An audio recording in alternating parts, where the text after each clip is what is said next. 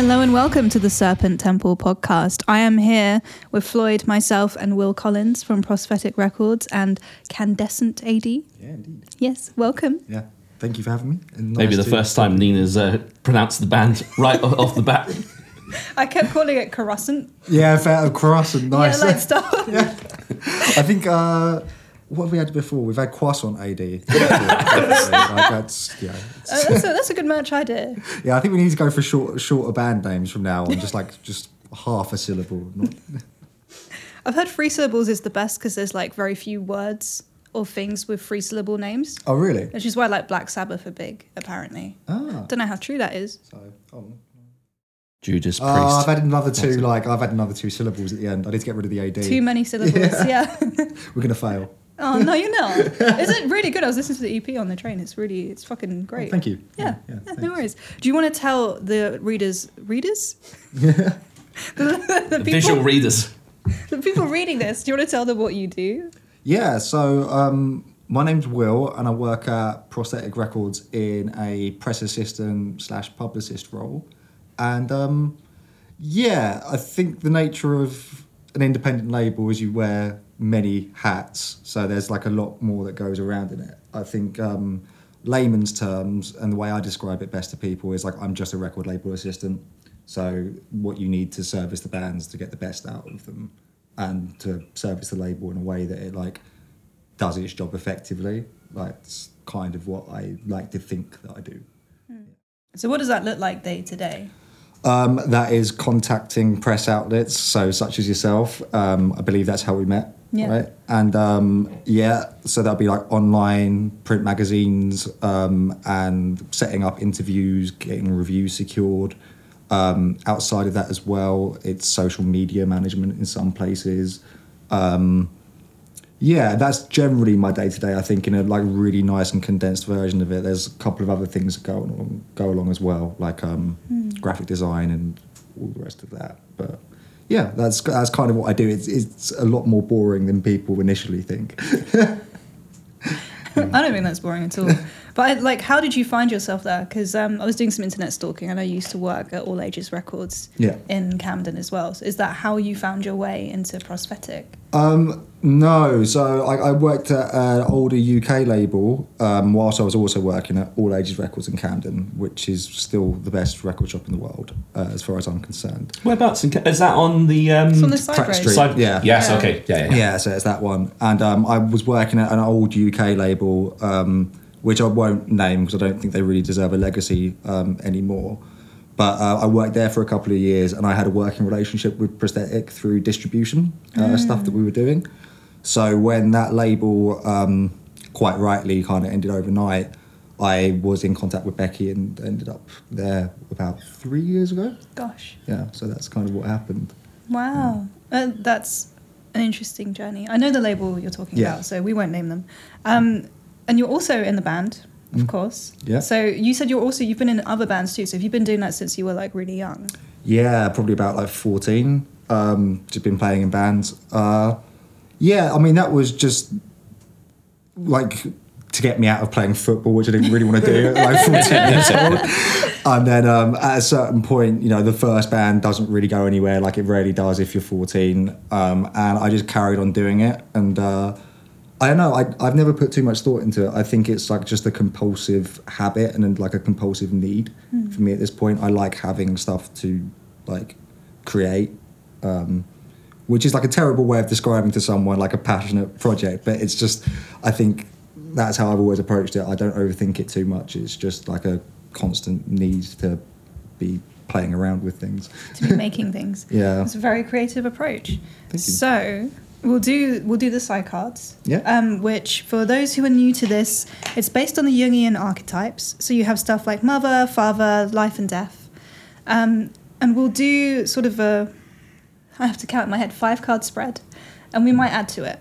Um, so we'll do past, present, future, your motivating force, what drives you, and then your goal. Okay. So what's at the end of the tunnel, so to Yeah. speak. So do you want to put the cards down? I'll show you where to put them. So put one here, Mhm. one here, and here. So it's your past, present, and future. Yeah.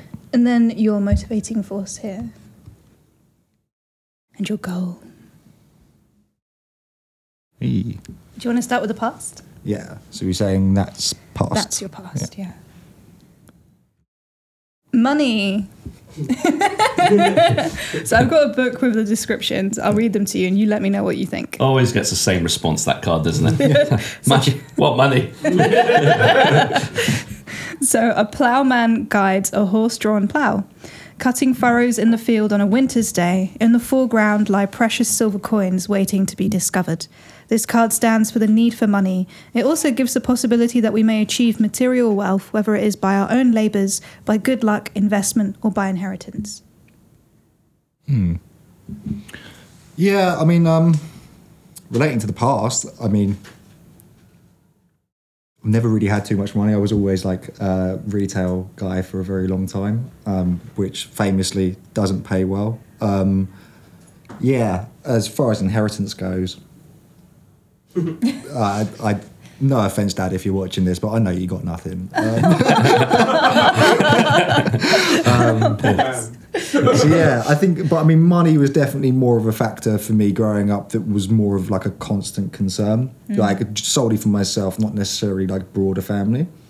Um, and I do think, in a way, that is kind of behind me a little bit now. I think, as you were saying, everyone goes, "I need more money. I'm broke," but like, know, I, I, that's money's never been too much of a concern for me. Like, it's not really why like I'm here in any capacity. Like, uh, I like to have enough that I'm comfortable. Um, I can be a little bit materialistic, but it's not really, um, not really as frivolous as maybe I used to be. Like, yeah.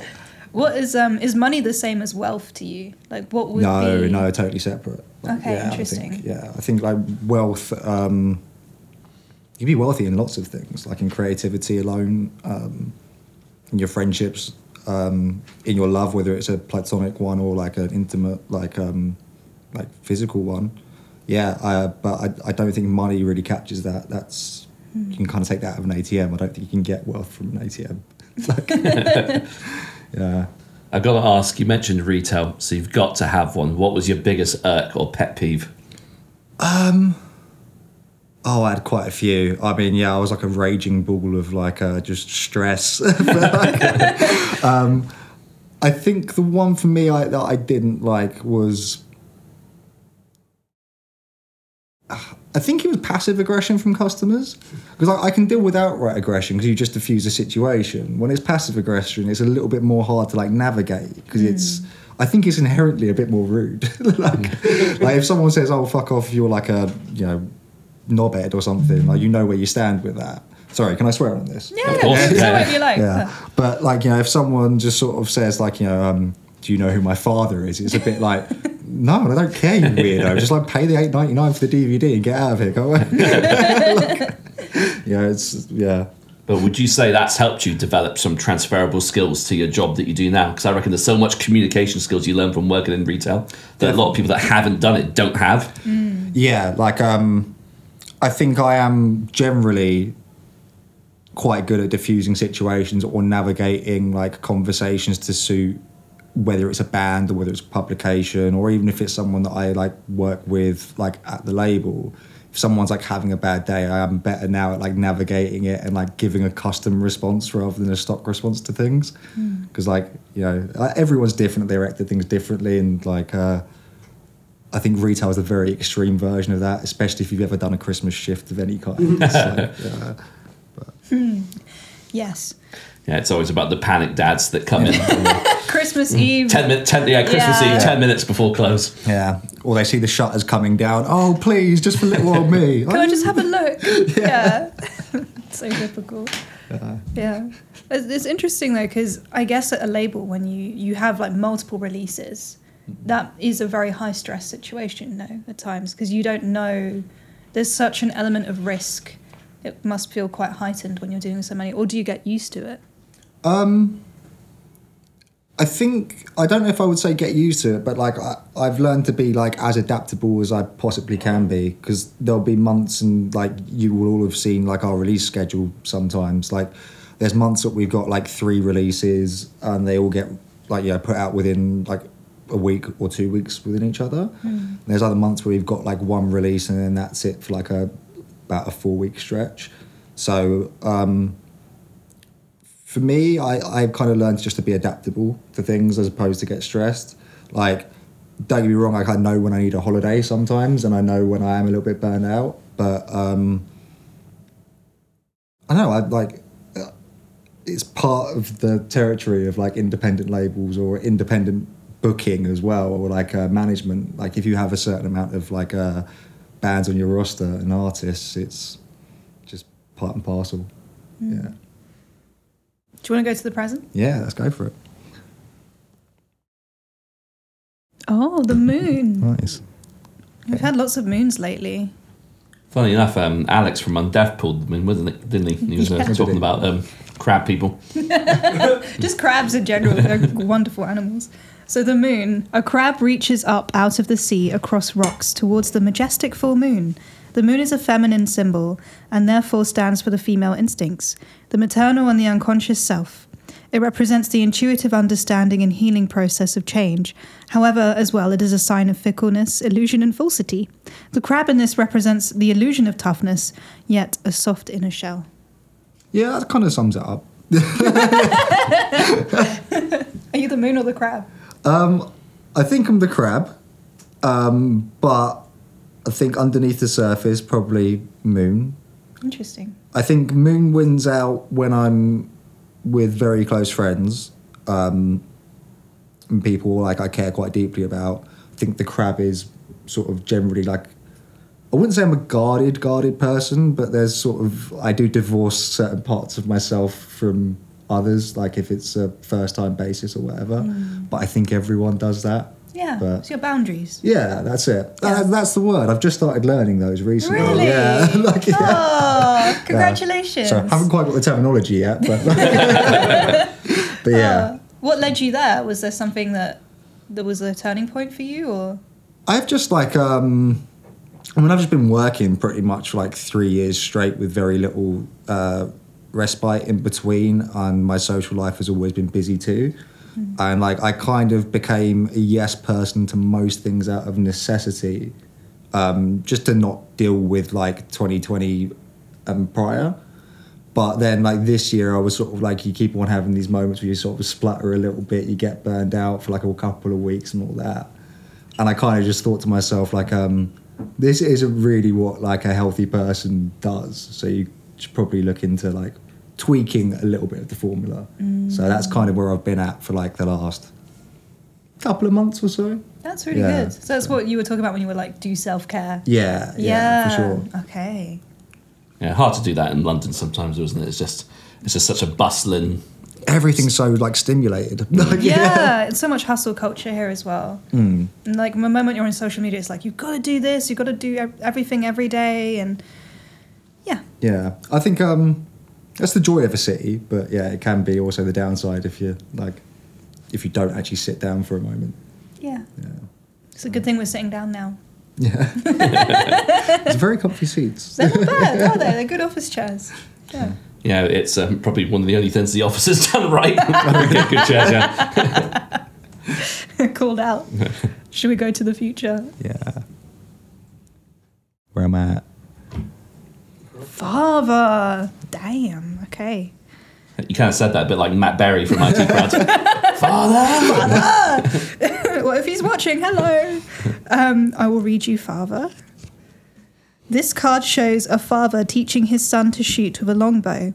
It symbolizes the masculine element in the nature of each one of us, standing for authority, strength, protectiveness that can at times be stern and repressive.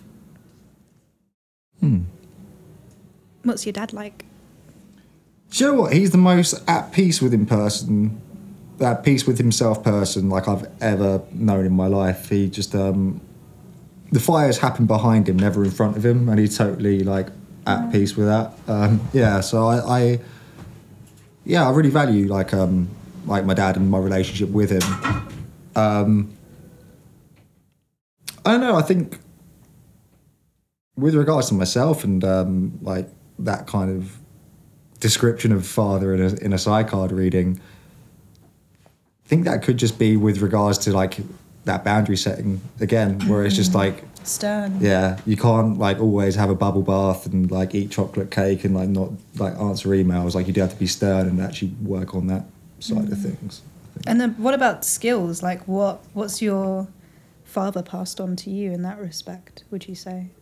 Um, patience.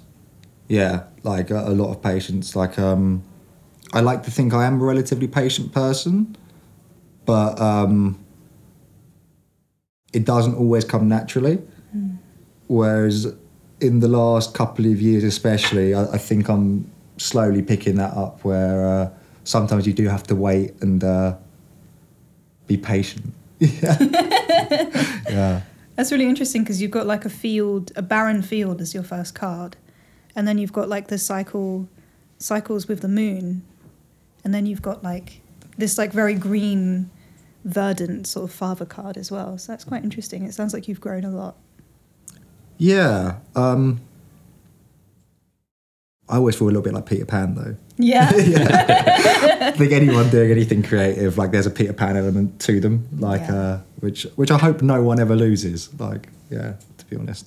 I've I've heard from a lot of people, different creatives and artists, that creativity is a very childlike thing, and a lot of artists I've met, even like really really big famous ones, are really childlike. To sometimes it's not as obvious, sometimes Yeah. it's like right out there to the fore. I think you need to have like that childish curiosity. Yeah. Yeah. Like um and whether like that isn't a creative field or not is kind of irrelevant. I think it's always important to like um have your moment. Like like once a day. I always find myself like lamenting like that kind of excitement I used to have as a child about things like Christmas or like going on holiday and stuff because like it's very rare to capture that as an adult a lot of times I think so yeah. You've got a big wrestling event tonight though, so that must be exciting. that's a big pay per view yeah yeah Yeah. well well that's the thing even as Let the an, child out. Yeah. even as an adult I'm thinking to myself oh don't get me wrong I'm looking forward to it but I'm going to be fucking tired the next day like I was looking at the uh, you don't have that as a the downside of it Then you could be sad, child. Yeah. Like, Yeah, I remember being tired as a kid was just like that's when the fast thoughts went slower. It wasn't like a bad thing like it Yeah. is now. Yeah. yeah. did dad have a similar taste in music to you or Um, we have crossover. I mean, he's for his age, so he's about seventy. Um, he is still quite curious about music and he'll always check out new stuff. oh cool And like recently, he got really into that Bully record um, that came out on Sub Pop this year through myself and my brother. But like growing up, I mean, really for him, it was just mainly radio as well as like his favorites like Led Zeppelin and stuff.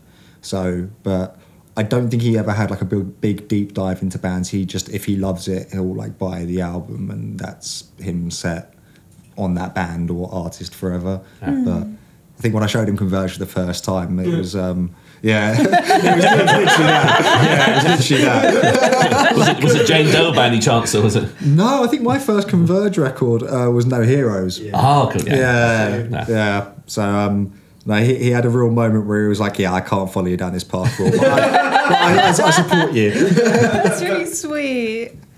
Oh, God bless. So what was your like own personal journey into like the kind of like the hardcore scene or just heavy music in general? Generally speaking, I mean, I was probably about seven or eight, and it was just through music videos on TV. Um, we ended up having Freeview, which was the thing that you got. Pro- like, if you couldn't afford Sky just yet, because it was quite, it was a substantially more expensive back then. Yeah. You had Freeview, and we had like VH1 and like um, Fuse as well as Kerrang um, and whatnot. And yeah, it was just stuff like uh, AFI sort of Sing the Sorrow era stuff. Um, it was like a little bit of Rancid as well. Like like all, these are all singles as well. It's not like I was doing a deep dive and being super cool or anything. It was just like a greatest hits of all of that. And um, I think as you get older, and especially as you hit like just before your teens, you just like want something a little bit heavier. You want something like a little bit more like challenging, I suppose.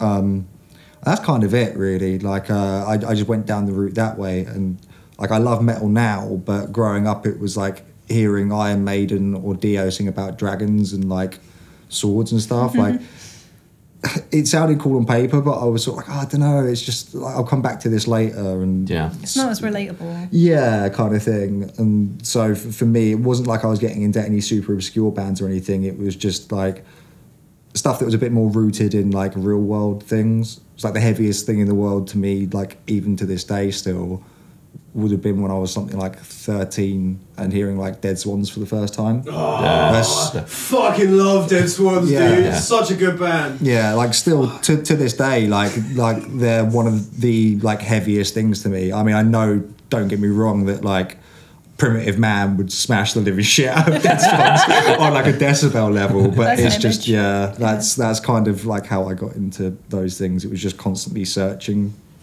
Yeah. Yeah, the Freeview, I was a Freeview kid as well, so going from like the four, well, the five channels. I said four, no one ever watched Channel 5. I watched Channel 5. Did you? Yeah, I only had five channels. Every time I turn Channel 5, So that was always us doc- initially before the free view. Yeah, it was like just the five channels. Yeah. always seems to be documentaries about Hitler on Channel 5, like all the time. No, they had Hercules, Xena, and Cleopatra 25. Oh, did? Oh, fair enough. Yeah, so I was I was watching Channel 5. yeah, nice. But uh, Freeview was just a revelation because I had a few friends that had Sky. My cousin had Sky, so I remember going up to visit him in Scotland once, and Kerrang had just launched. yeah. And then I think a couple years later, Scuzz was there, and Scuzz was like a revelation to Oh, me. miss Scuzz Scuzz. was like so luxurious. Oh, there were so Yeah. many bands I discovered through Scuzz. I um, used to love Bees' segment, which was on like Oh, quite. yeah. I think it was on quite late night, um, if I recall correctly, because it was one of those. I was like, "Oh, mum, can I just stay up a little bit longer?" F- Fine.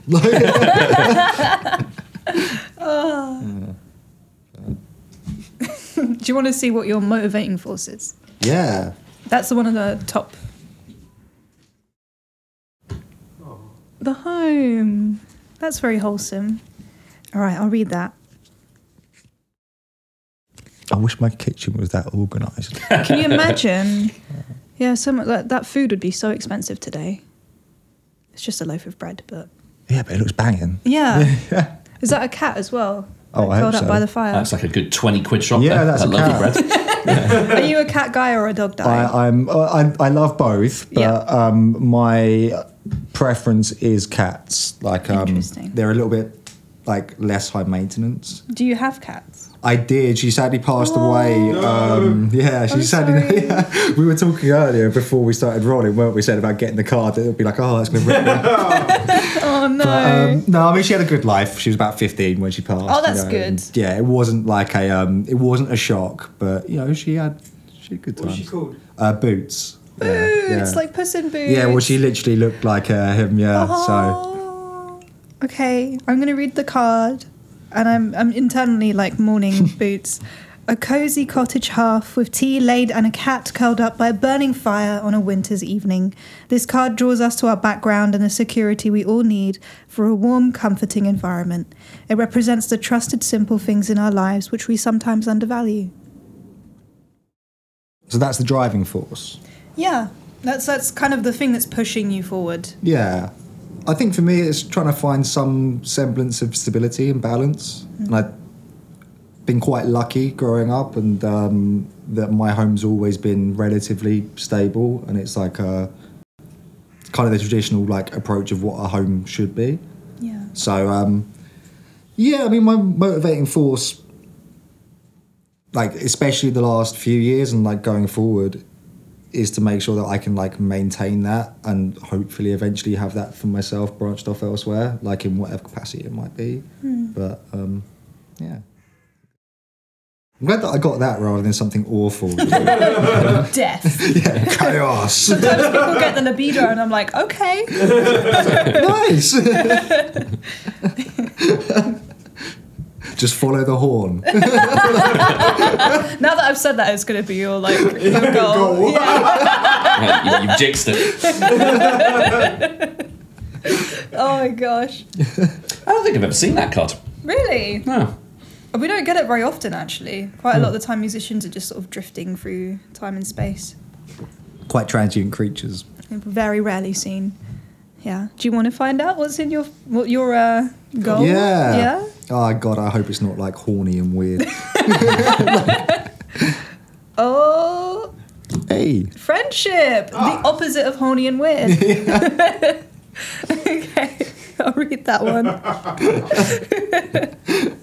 That's a great one. Nice platonic. yeah. Three comrades are seen drinking in a tavern with a hint of a fourth about to join them. Wines and spirits and barrels in the background, and an exotic bird. The atmosphere is cheerful and the beer is flowing. This card shows that aspect of life that centres around friends, comradeship, and sociability. It stands for parties and togetherness. yeah, I um don't know about parties. I'm I can do a party, but I I, I don't know if I'm the best at it. Togetherness though, in like groups of three, and uh, usually in my case, probably quite a large glass of red wine. yeah, I quite like that as the. Uh, so that's the future. That's your goal. That's my goal. That's what you strive towards. yeah, I can I can see that. And that's what you do. You, you connect people. Yeah, I think so in a lot of ways. Um, there was something recently that I read um, with regards to working with bands and just working in music in general. And it was sort of saying like, yeah, if you go through a phase, which everyone does, where like maybe things aren't lining up right, you're getting a little bit like um, frustrated by things. It's always good to remember like the basic fact that like you're essentially working within a family unit, and you should be treating bands and like press people as well as if it's a wider friendship group into family as well and like that helps me if i'm having a day where it's like i don't really want to be doing things but you know you kind of have to because it's like it's for the betterment of like everyone else i think and like you know myself included once i start doing these things it's fine it's just sometimes you need the extra push and i think with music things blur blur lines a little bit between friendship and also like uh business i yeah, suppose definitely. but I think it's always important to remember that like you are from the same community, which like you know is formed a lot of the times on friendship, like uh, especially in DIY scenes and stuff. Yeah. I mean, that's a big part of the whole hardcore scene, really, isn't it? It's like the whole community kind of familial spirit. Yeah, totally. It's like um, I, I can can't even imagine like what my friendship group would look like without having that initial scene growing up. Like um, I wasn't strictly hardcore all the time. Like um, when it came to going to shows when I was younger, but like there was enough things that you go to different pockets of places. Or like you go to a mixed bill show and then you go to like um like a Ruction night at the Unicorn or something. Yeah. And then like a week later, you go to like some super metally show like over at like New Cross. And I think over the years, you do end up building that rapport with people where like, yeah, you can't just be three people just sat in like the local bar before it all starts, and there's a common ground, which is quite nice. You ever been to Outbreak Festival? I did back in 2015. Um, yeah, I haven't gone in recent years. I had tickets like the last two years, and it came round to it, and like both times, like something came up that like prevented me from doing it. No. Um, I want to go like in next year, hopefully, but it's uh, it's kind of weird for me. Like I love how quickly that festival's grown, but like I still remember it as like kind of a primarily UK hardcore band fest.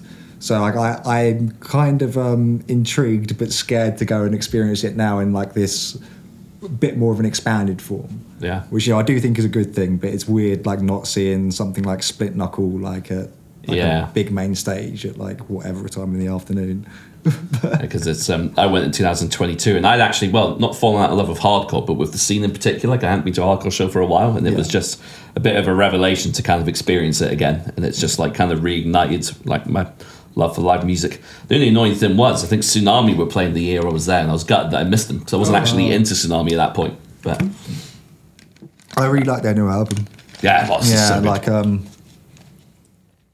so, like the art's gnarly as well, isn't it? It's like the black and grey thing. He's like, shoot, shoot, is he shooting like, like out of a cop car or in a cop car? it's like real thug shit. I love it. It's just the hoodie.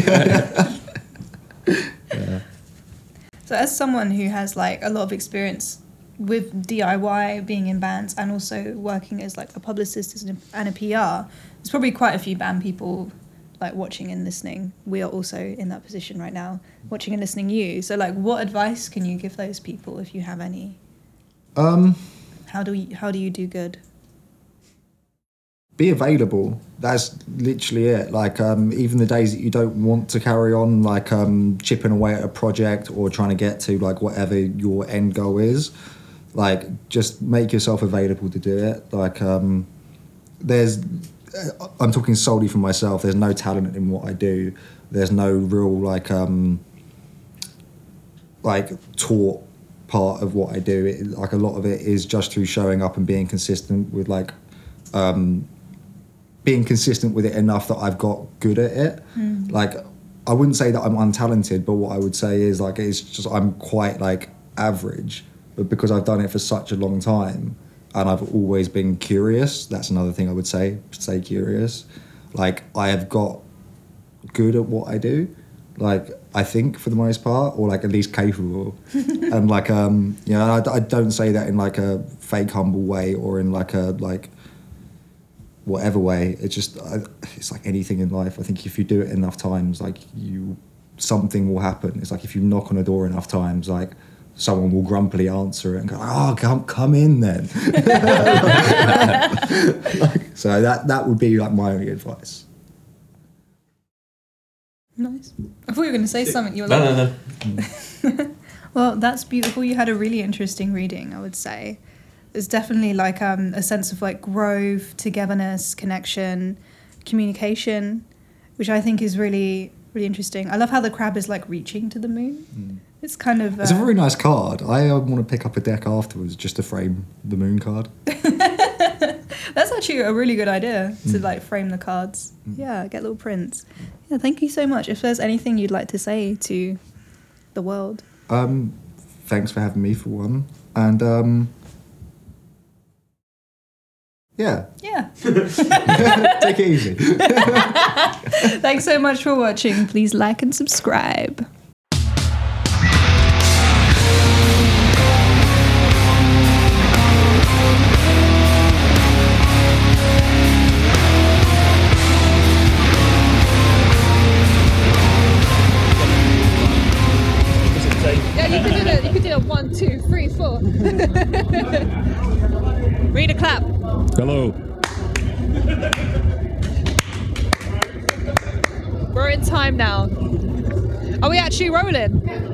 Okay, sick. Hello and welcome to Serpent Temple. I'm here with Coffin Mulch. Hello. Hiya, Please introduce yourselves for the Uh, uh, I'm lovely Richard, listeners. and I play the bass. I'm Fraser. I play drums. I'm Nina. I'm in this podcast. I'm Floyd. I'm also part of this podcast. hey, cool. So, uh, you know we do Psycard readings. Yes. Do you want to know a little bit more about Psycards? Are you A wee au fait? aye. Um, so basically, they're based on the Jungian archetypes. It's not like tarot. It's similar, but it's not. So they're based on sort of like um, Jung found a lot of his patients dreamed of the same th- symbols, themes, things like that. Even if they had no prior knowledge of, of such things. So you have stuff like mother, father, life, death, loads of cool artwork. So we'll do free, we'll pull free cards, maybe four if we have time. And I have a book I'll read you the description and you can vibe. Just tell me how that makes you feel. If it's like to do with Excellent. music or personal life, we'd love to know. Okay. Yeah, but first, how was playing Damnation? That was pretty good. We were on first. The, the crowd was pretty. It was quite a big crowd as far as we could see. Sounded good. I think we played pretty well. Hi, totally. Uh, it was nice to get it done early, get it out of the way, and just enjoy the rest of the day. But uh, a bit of a different gig for us as well. You know, we're used to playing like uh, small rooms where like fucking owls falling into the drum kit and stuff like that. So it was weird that he was like ten feet away. But it was sick. It was really That's good. right, because you guys played the church in Dundee, right? Supporting Yeah, Carcass, yeah. because my parents are from Dundee. All So right. it was, uh, and I was thinking, trust the one time I'm not visiting them in Carcass, I fucking Can't rolling into Dundee. town. Yeah, it was a bit wild. Like, I'd never been to that venue, but it wasn't that. I mean, it's still bigger than what we normally play, but seeing them in such a small place was was pretty wild. So yeah. I loved the uh, electronic banner you guys had with the big slab of meat. How did that kind of come about? I never even saw it. Did it work? yeah, it was on. Yeah. yeah. I never, I, so when we first uh, when we did our first show, Al took a video. Our singer took a video of a it's a decomposing brain, and he stretched it out for thirty minutes. So kind of goes with the mulchy name. Like here's some a mulchy brain. And so when they- said we could do something for the backdrop, we're like, oh yeah, we'll get the brain superimposed over the name, and uh, yeah. So um, I, I totally forgot. I don't even, I was never saw it. I didn't see it, but it's like right behind me. Yeah, yeah. That, so that's good. Yeah. So I, yeah. whoever saw the backdrop, I hope you liked it. Well, should we get into the Psycards? Yeah, then? go for it. So we'll do a past, present, future. Or I might give you a double future, like one future each. Okay. So who wants to have the past? Uh, you can go first, Fraser. You take past. Should I reveal it? Reveal the past. Fortune. give you that. You can I will read you number 12, which is Fortune. We literally just had this card. Need to shuffle the deck back. you shuffled it. All right, I'm not at fault here. So you really will get Fortune in your past. It your was past. meant to be. It was meant to be. It, it, yes, meant to be. Fortune, a seeker, lantern in hand, is shown ascending a winding staircase leading up to a garret where a treasure chest is waiting. The card signifies the quest ending in fulfillment. It stands for success achieved by good luck, persistence, and an increase in wealth. Eh. well, I'm in the process of it. Yeah, yeah. Uh, I guess that's. Uh, these all feel pretty true. I think. I don't know. Surely it'd be hard to disagree with the sort of ideology that, like, uh, setting out on some upward spiral staircase where you're uh, having to persist and put in the work and effort and stuff like that. You like to think that ultimately it's uh, going towards the goals you're trying to get.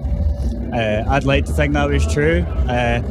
I think the staircase is probably never going to end. That's like maybe that's past all the way to future and uh, beyond.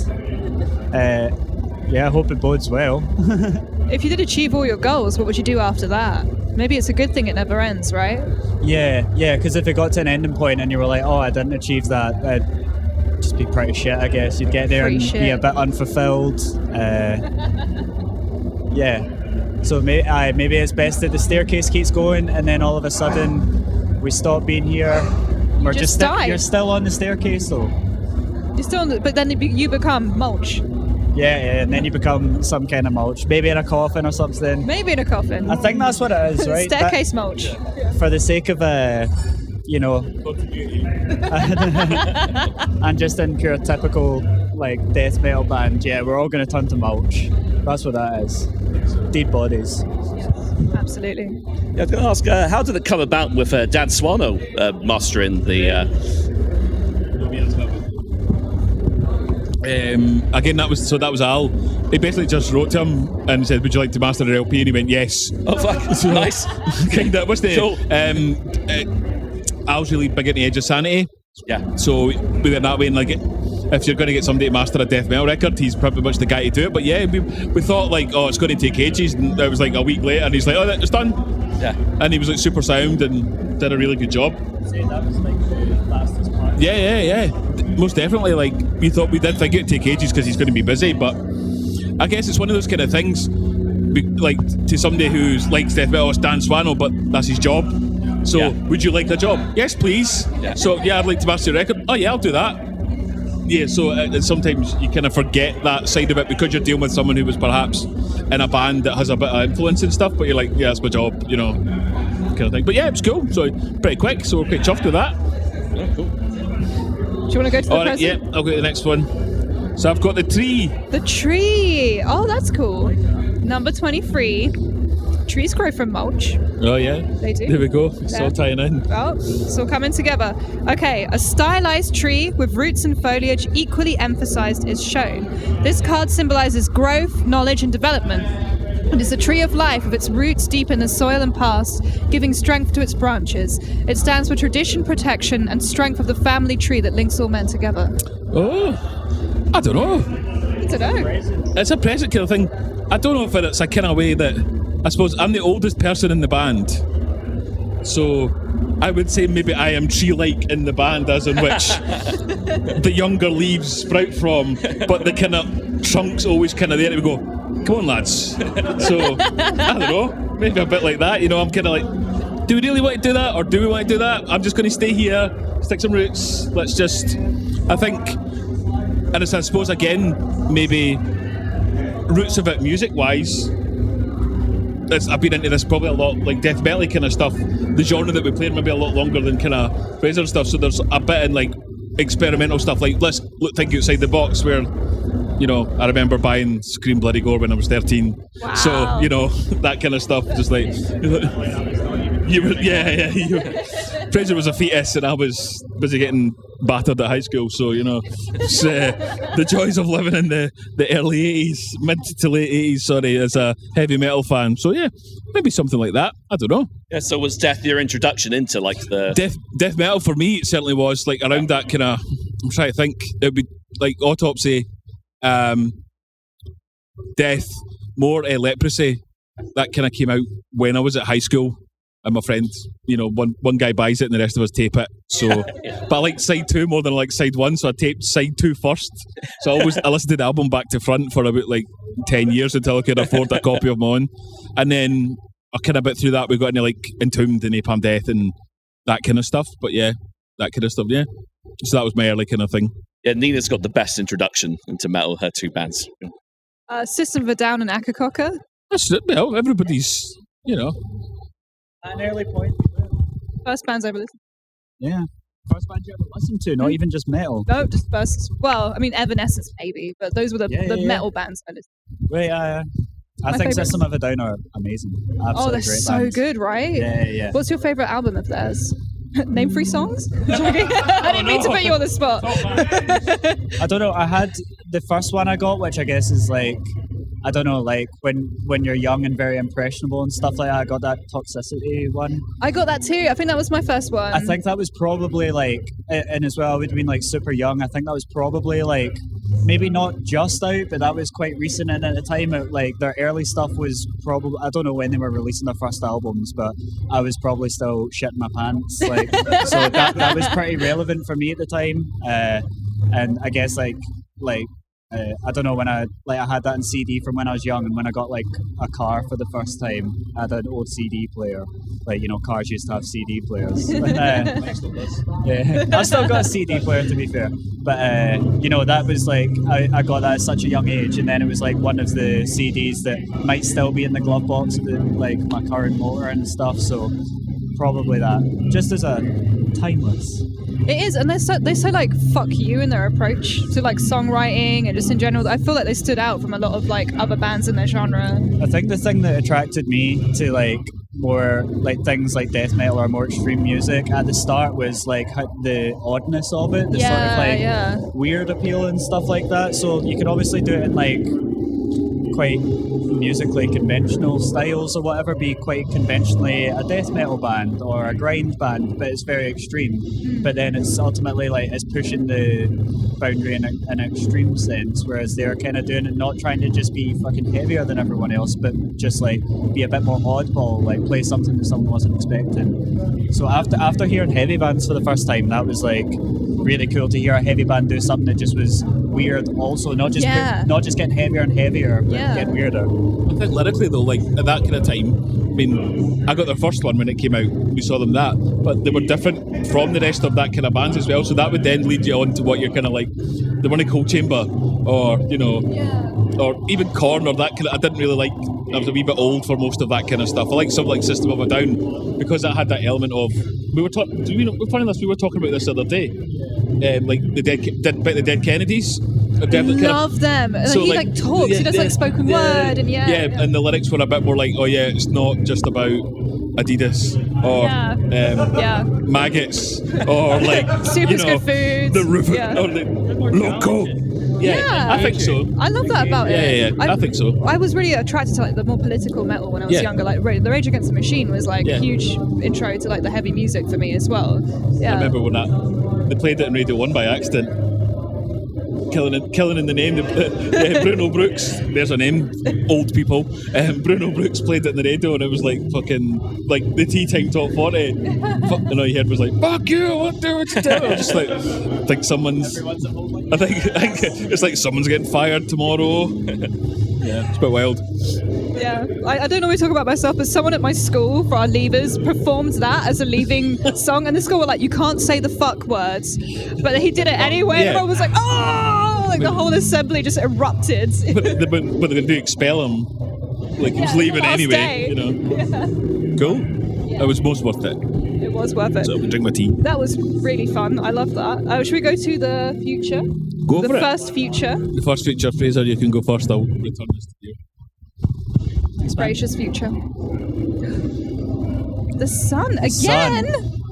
What? I like that. I Everyone's love so the lucky artwork on today. It's really very. Someone said earlier very it's very striking. Wicker Man. Yeah, It yeah, is really striking. recommend the wheat and it's So I'll read this to you. The sun stands high over the harvest field with wheat sheaves, ripe corn, and cornflowers. Children skip around a maypole in celebration of fertility of the land. The sun stands for power, energy, and creative forces behind the universe. A male sign. It symbolizes confidence and success and a benign influence on all around it. It represents the conscious power of the intellect.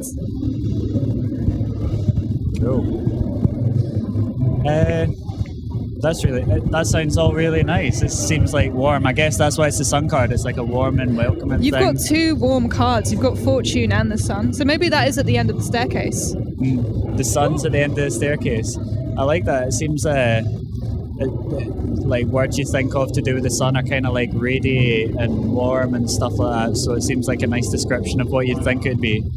I got this. Uh, I got a record recently that's like one of my favorite albums, and uh, in the insert gatefold bit of it, there's a sort of a poem written by the artist. It's uh, Robbie Basho, "Visions of the Country," uh, like Americana folk thing. And uh, there's a poem at the start of it, and the whole album is like an ode to North America. Like it's uh, wilderness and its vastness and its mountains and all that. And the poem talks about like the sun rising and nurturing the ground, and like then the ground, the soil gives to the animals, and you know it's just this beautiful thing. And like you listen to this album, it's uh, amazing and encapsulating. It kind of like makes a lot of sense when you sit and listen to these beautiful songs, and it's like based on this sort of uh, yeah, like uh, warm sort of country and environment sort of thing. Uh, yeah, nice, nice one. It's really interesting. It's like a very organic, like natural element coming through here. Yeah. But like, it- the sun is like.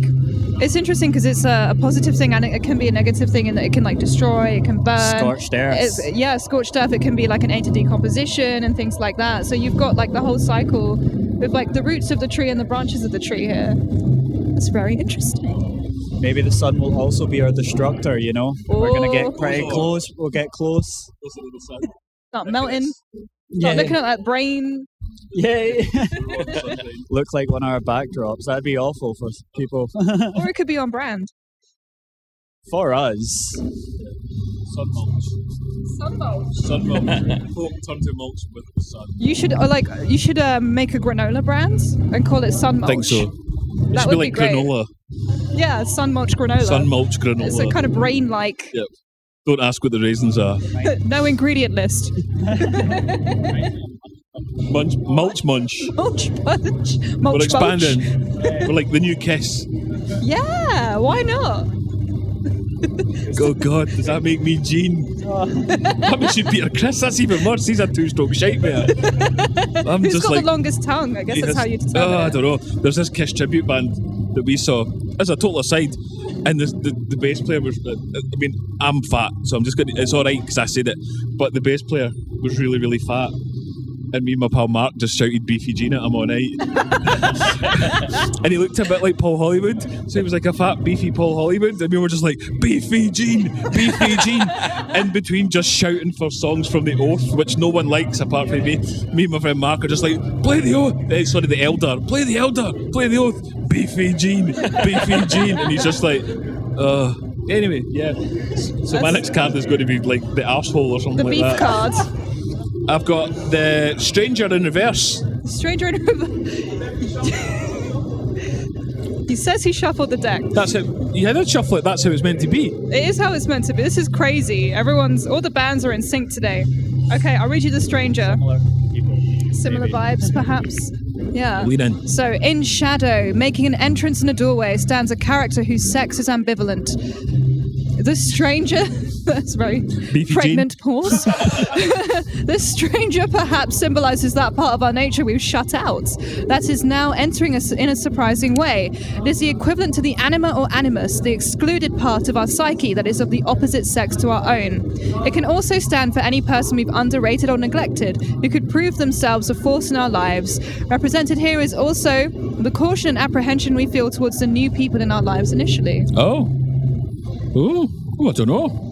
Don't know about people. Maybe situations. I think we find ourselves, our band getting more popular, and not to go on about my age, but I thought I'd done with this.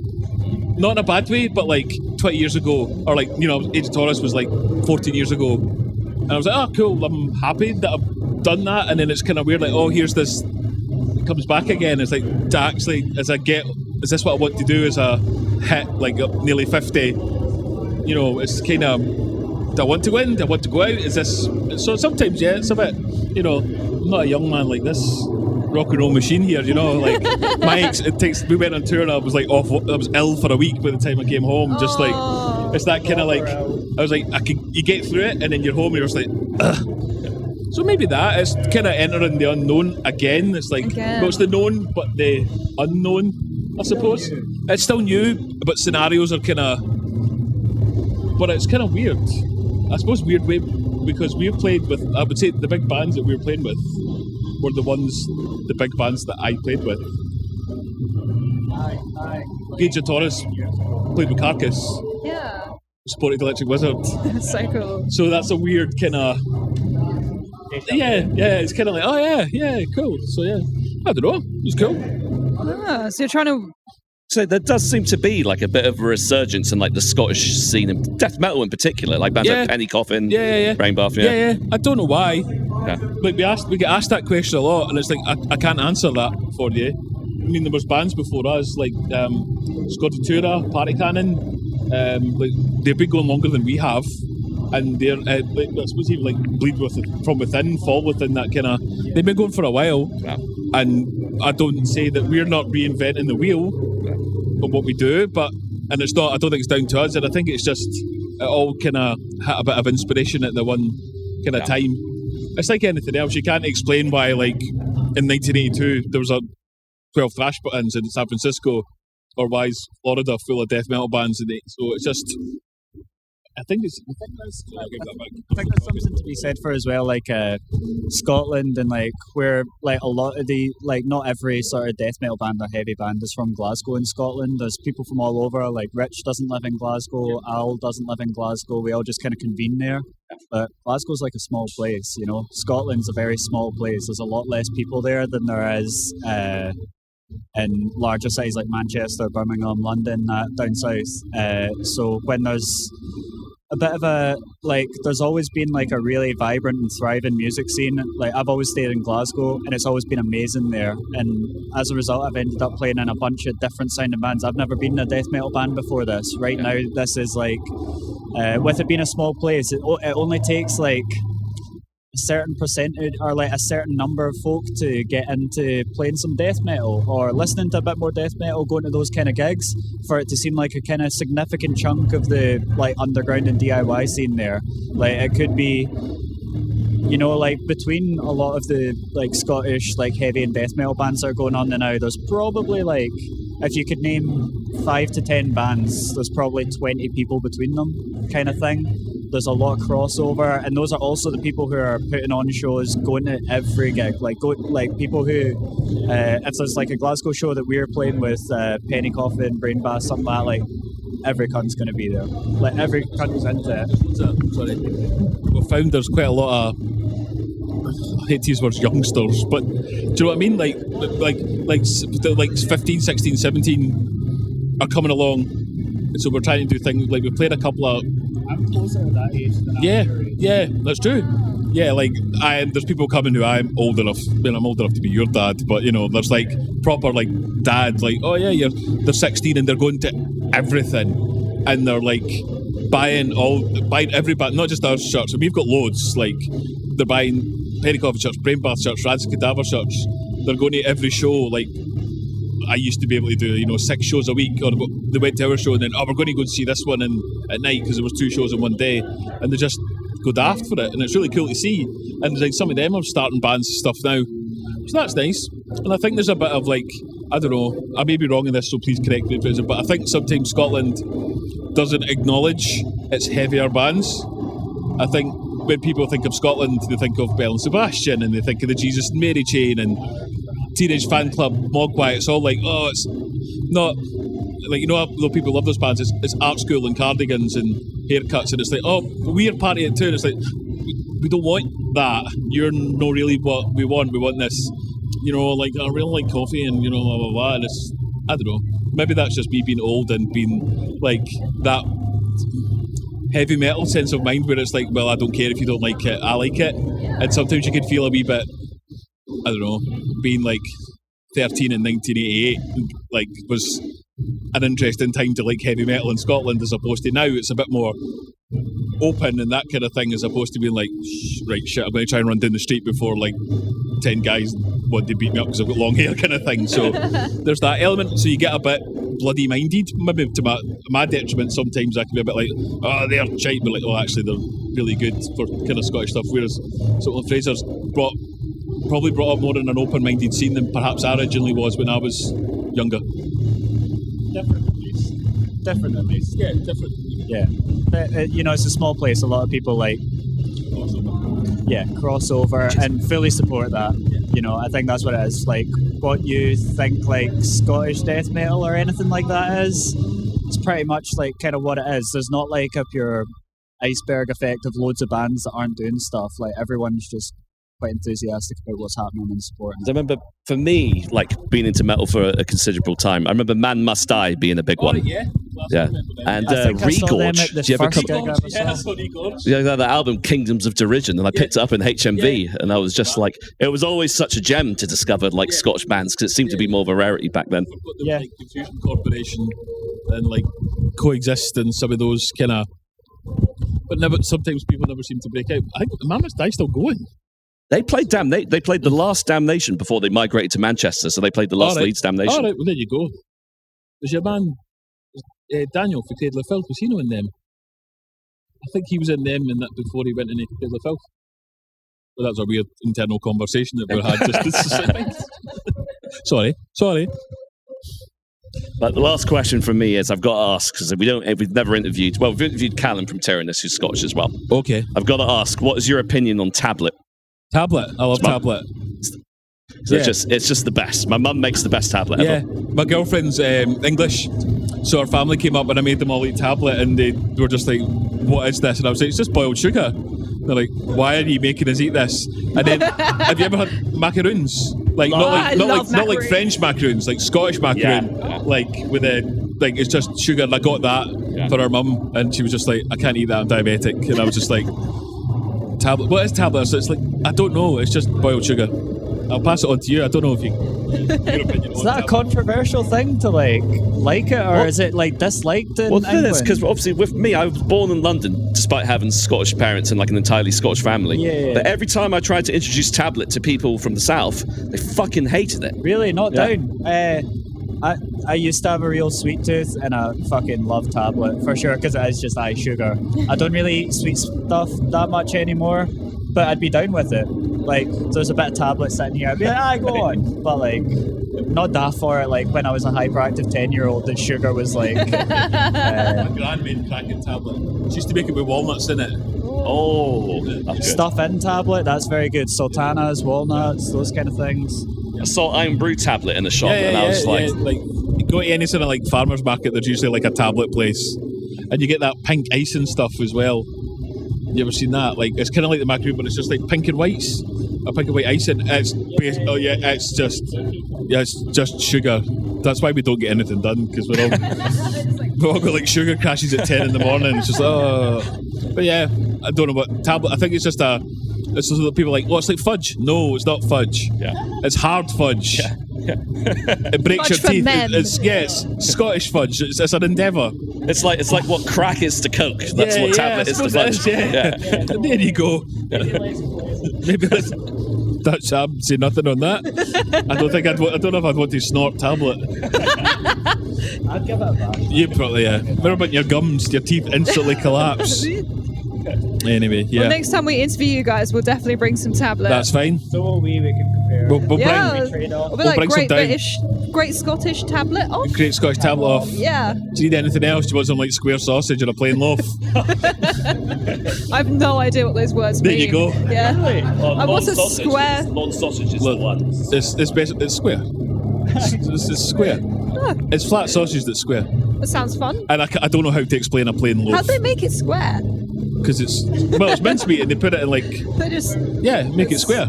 I'm just trying to imagine the process. And if you're vegetarian or vegan, you can get vegan square sausage. Hell yeah! Are there other shapes as well, or just No, square? no, just square. Just- Don't fuck with that. No, no, it's a square. like, come on now. Reinventing the square. I don't know. Yeah, yeah. And a square in a round roll. What even is that? So no And one cuts the edges Yeah. off.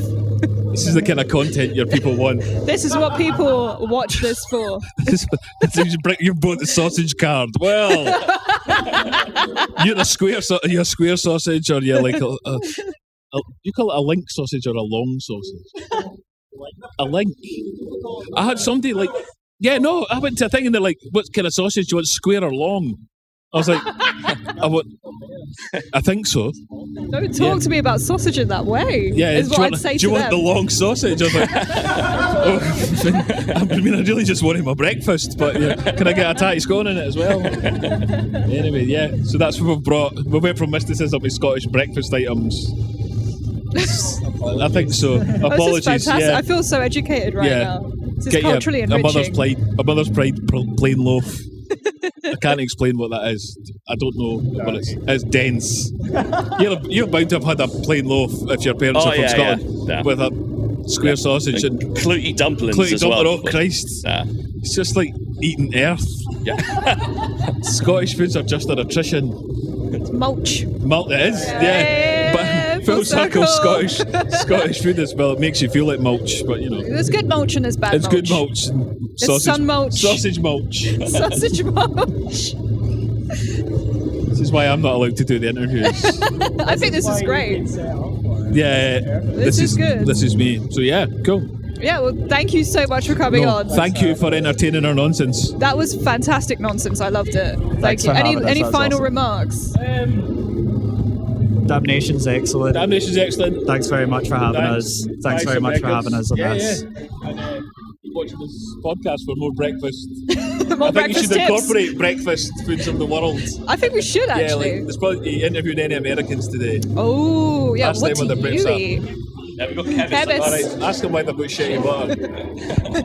Never been to a pancake IHOP. Like, what's your... Next time you interview Alistair Riddell, ask him about American butter. Oh, yeah. He's not impressed. We'll have him on like every year yeah, at least. should. Yeah. Alistair's butter review. Alistair's butter review. Sorry, sorry, Alistair. Butter with Alistair. Butter with. Thank you so much for watching. It's You're been welcome. great. Feel free to like and subscribe. Bye.